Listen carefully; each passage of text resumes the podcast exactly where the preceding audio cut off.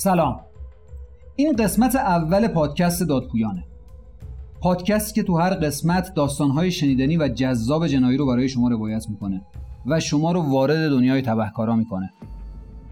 مؤسسه حقوقی دادپویان به عنوان حامی این پادکست علاوه بر جریانسازی تو زمینه پادکست حقوقی با همکاری وکلای متخصص تو زمینه های مختلف حقوقی به شما این امکان رو میده که همیشه و همه جای وکیل همراهتون باشه.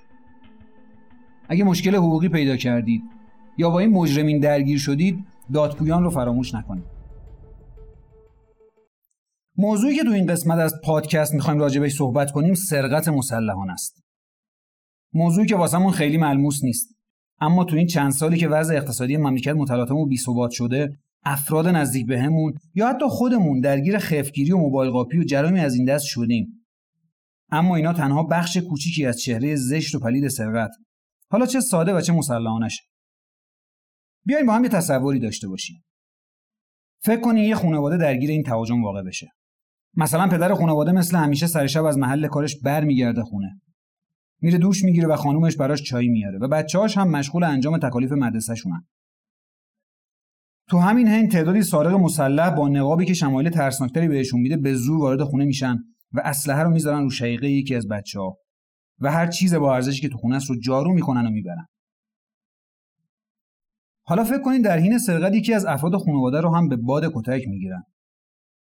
پدر خانواده انقدر شوکه و جا خورده است که حتی به ذهنش نمی‌رسه به پلیس زنگ بزنه. این مثال رو زدم تا خوب متوجه بشین که چقدر این جرم می‌تونه مخرب باشه و روان آدما رو به طور کامل له بکنه. حالا می‌خوام داستان یکی از پرونده های خودم رو براتون روایت کنم. داستانی ترسناک که شاید آدم باید جای قربانی قرار بگیره تا بتونه عمق فاجعه رو درک کنه. سرقت مسلحانه توی شهر و اماکن مسکونی خیلی رو باوره حس ناامنی که ایجاد می‌کنه مثل خوره تا مدتها روان آدم رو اذیت می‌کنه. گاهی حتی ممکنه دچار تشویش استراب یا حتی وسواس فکری بشی که اثراتش تا مدتها باهات میمونه. حتی اگه خودت قربانی اون جرم نباشی. بیاین بریم تو دل داستان پرونده‌ای که داشتم. راجع به سرقت مسلحانه توی شهر و اماکن مسکونی گفتم. حالا ببینین اگر این حادثه توی بیابون براتون اتفاق بیفته که حتی با داد و فریادم نتونین کاری از پیش ببرید چقدر می‌تونه رعب انگیز باشه. اونجا دیگه حتما از ترس نفستون بند میاد. این یه داستان تخیلی نیست. یکی از پرونده هایی که اوایل دهه 90 تو حاشیه شهر تهران اتفاق میافته و ما مستقیم با این پرونده درگیر بودیم. شاکی پرونده تعریف می‌کنه که ساعت یک و دو شب داشتم توی اتوبان خروجی تهران تو جاده کناره با کامیون می‌رفتم. هوا تاریک و سرد بود و هیچ ماشینی اطرافم نبود. بار ماشین زایات مس بود تا ببرم کارگاه تحویل بدم. تو اون سکوت و تاریکی و سرمای شب دیدم یه ماشین پرشیای سفید از پشت بهم به نزدیک میشه و شروع می‌کنه به چراغ زدن. اول گفتم احتمالا مشکلی پیش اومد و ماشینم خراب شده یا شاید بارم کجه و در حال ریختن کف جاده است. آروم تو جاده خاکی زدم کنار و راننده و همراهش پیاده شدم. به سمت ماشینم که اومد اسلحه رو تو دستش دیدم.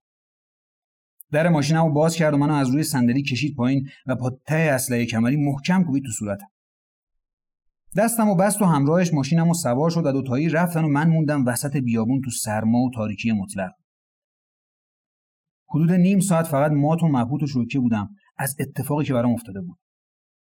حالت برزخ حالتی که نمی‌دونستم بابت جنس کارخونه ناراحت باشم یا بابت به سرقت رفتن ماشینم یا نگران چشمم باشم یا حتی نگران جامعه که باعث پرورش این قارچهای سمی شده.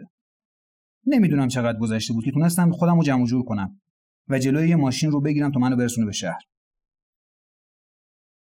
وقتی باهاش صحبت می‌کردم هنوز زخم چشمش که به خاطر ضربه اسلحه تو صورتش خورده بود خوب نشده بود.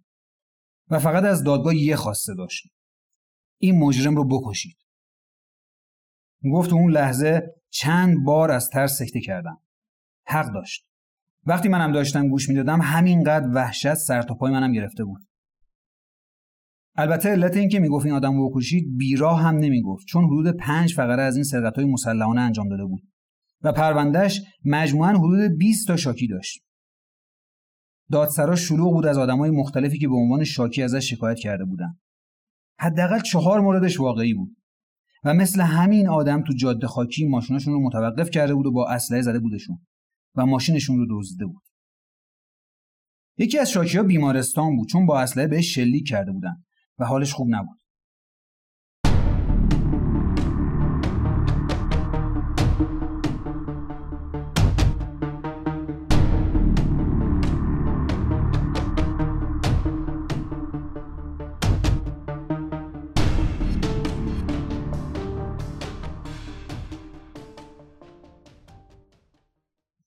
با قول و زنجیر که متهم رو آوردن خوشحال بودم از اینکه به دام قانون افتادن و خطرشون از سر جامعه کم شده. دروغ چرا؟ وقتی رفتار مأمورین مراقب زندان رو باهاشون می‌دیدم که چجوری تحقیرشون می‌کنه دلم خنک می‌شد. وقتی برخورد بازپرس پرونده با سارقا رو می‌دیدم شاید بگم خوشحال شدم که وکالت رو انتخاب کردم نه قضاوت رو. سارق اصلی و متهم ردیف اول بازپرس رو تهدیدایی می‌کرد که شنیدن اون تهدیدها حتی جرأت می‌خواست. چه برسه به اینکه یه روزی بخوای اونو عملی بکنی. اما بعدا فهمیدم وکالت هم دست کمی قضاوت نداره و تو این شغلم مخاطرات زیادیه.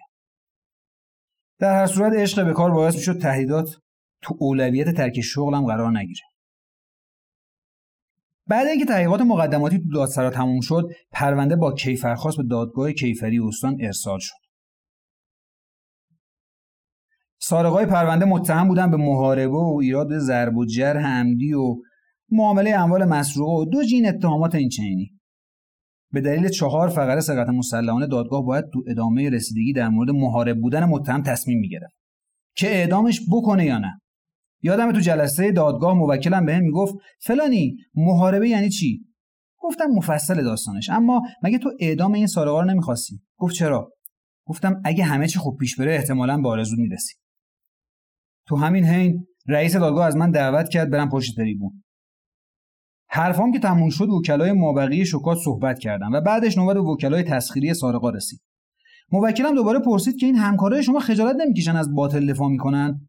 گفتم اولا تکلیف دارم به دفاع. دوما از رفتار سارقین که حمایت نمی‌کنن. بلکه از حقوق قانونی اونو دفاع می‌کنن که خدایی نکرده تضییع نشه. ضمن همین صحبت بود که با تذکر رئیس دادگاه مبنی بر حفظ نظم جلسه رسیدگی مواجه شدم. خودمو جمع جور کردم. بعد تذکر دادگاه متهمین به ترتیب پشت تریبون قرار گرفتن و من فقط داشتم فکر می‌کردم و اون چیزی که این داستان رو برام عجیب می‌کرد ایده ای بود که تو سر این سارقین میگذشت. چند تا برادر بودن که یه کارگاه داشتن اطراف تهران و یکی از برادرها سرقت می‌کرد. برادر دیگه بار رو تحویل می‌گرفت. برادر سوم اموال سرقتی رو می‌برد تو اون کارگاه و ضایعات مثل آب می‌کرد و برادر دیگه مسئول فروش اونا بود. نمی‌دونم.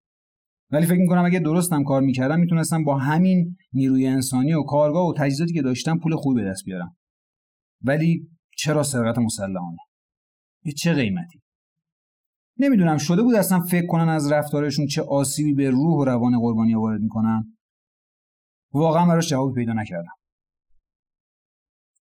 جلسه که تموم شد و صورت جلسه دادگاه رو امضا کردیم یکی از وکلای شکات از رئیس دادگاه پرسید آقای رئیس مدارا کردن شما با متهمین اصلا قابل هضم نبود. من که جا خورده بودم از صحبت این همکارم نسبت به قاضی دادگاه سعی کردم اصلا به قاضی نگاهم نکنم تا خدایی نکرده شخصیتش خورد نشه. اما پاسخ جالبی داد. گفت دور از عدل و انصافی که با مجرمی که تو قول و زنجیره بیمهری کنی و حقوقش رو نادیده بگیری. فارغ از حکمی که میدیم این رفتار من تو ذهن اون متهم میمونه.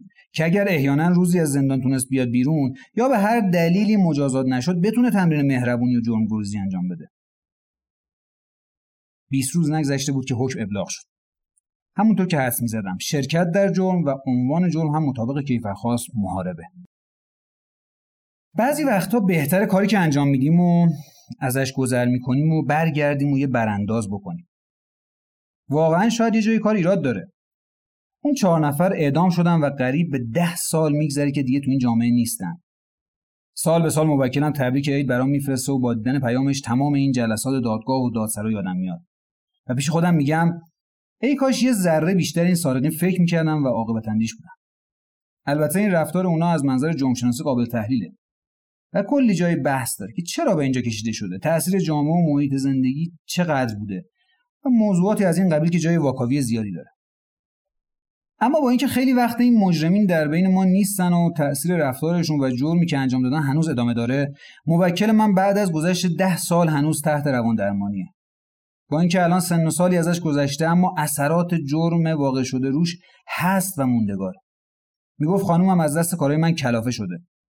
در آکاردئونی خونه رو سه قفله می‌کنه. تو ماشین اصلا شیشه ها رو پایین نمیده و درها همیشه قفله. از نه شب به بعد از خونه بیرون نمیره. درسته که بعضی از این رفتارها ناشی از وسواس فکری و تشویش و استراب و حتی اختلاله. اما تاثیر جرم رو هر کس متفاوته و نمیشه به موکل من خورده گرفت. موکلی که بعد این اتفاق حتی شغلش رو هم بعد 20 سال راننده جاده بودن عوض کرد.